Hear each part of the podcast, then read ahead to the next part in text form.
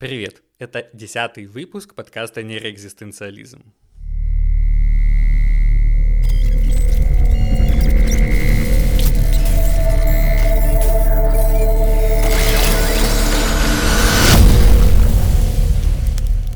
Если почитать в Википедии, кто такая Кассандра, то там напишут, что это троянская царевна из древнегреческой мифологии, которую Аполлон наградил даром предвидения – но из-за того, что она ответила отказом на его божественный подкат, Аполлон в отместку ее проклял. Пророческий дар-то у нее остался, но никто ей больше не верил. Вместе с Гэндальфом Серым Кассандра стала нарицательным думмонгером и вестницей грядущих несчастий.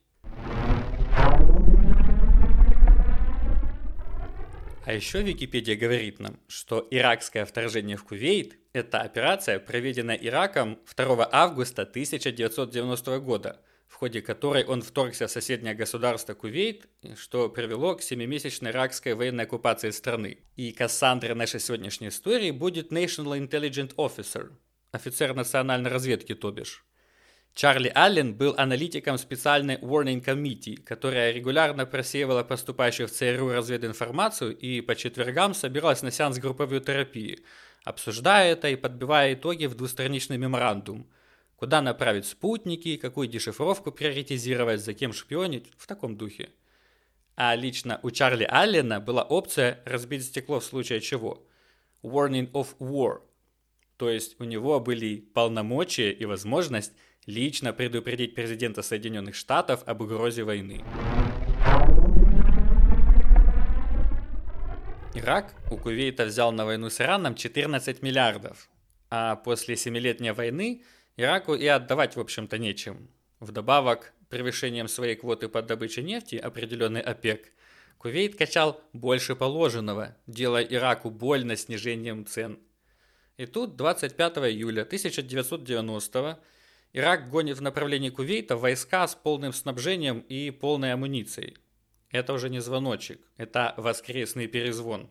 Еще с 1983 со времен Холодной войны, когда Соединенные Штаты Америки и СССР играют в опасные игры, все по Томасу Шеллингу, американская разведка училась отличать военные учения соперника от подготовки к реальным боевым действиям. Нужно уметь распознавать критически важные индикаторы и предупреждения. Indicators and warnings. И тут разведка докладывает, что Ирак двигает свою армию на юг границы с Кувейтом.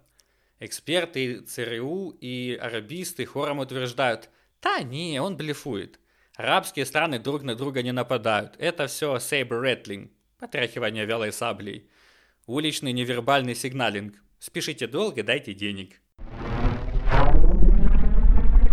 Чарли Аллен присылает в White House Situation Room свой Warning of War в обход всего ЦРУ и в обход своего номинального начальника, главы разведки. Тут еще дело в том, что в августе в Вашингтоне повальные каникулы, и в конце июля все на чили, на расслабоне, никто не желает пересрать себе отпуск.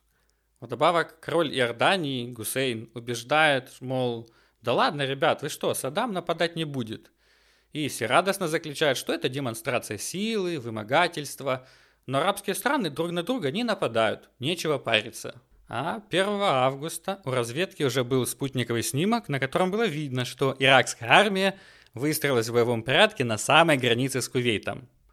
Чарли Аллен собирает тех членов правительства и ЦРУ, кто еще не успел свалить в отпуск, и сообщает им, что иракская армия вошла вдобавок в режим МКОН Emission Control, в смысле. Радиотишина.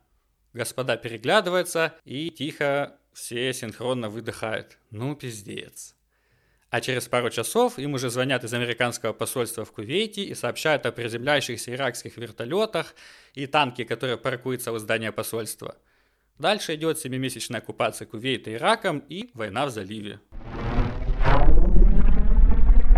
Никто Чарли за прозорливость не поблагодарил. Воле бюрократических махинаций и закулисных интриг завистника его направили в проблемный Department of Homeland Security, а в 2009 году саму должность National Intelligence Officer, этого самого человека, выполняющего функции канарейки в шахте, ее упразднили. На этом первая часть заканчивается. До новых встреч, оставайтесь с нами.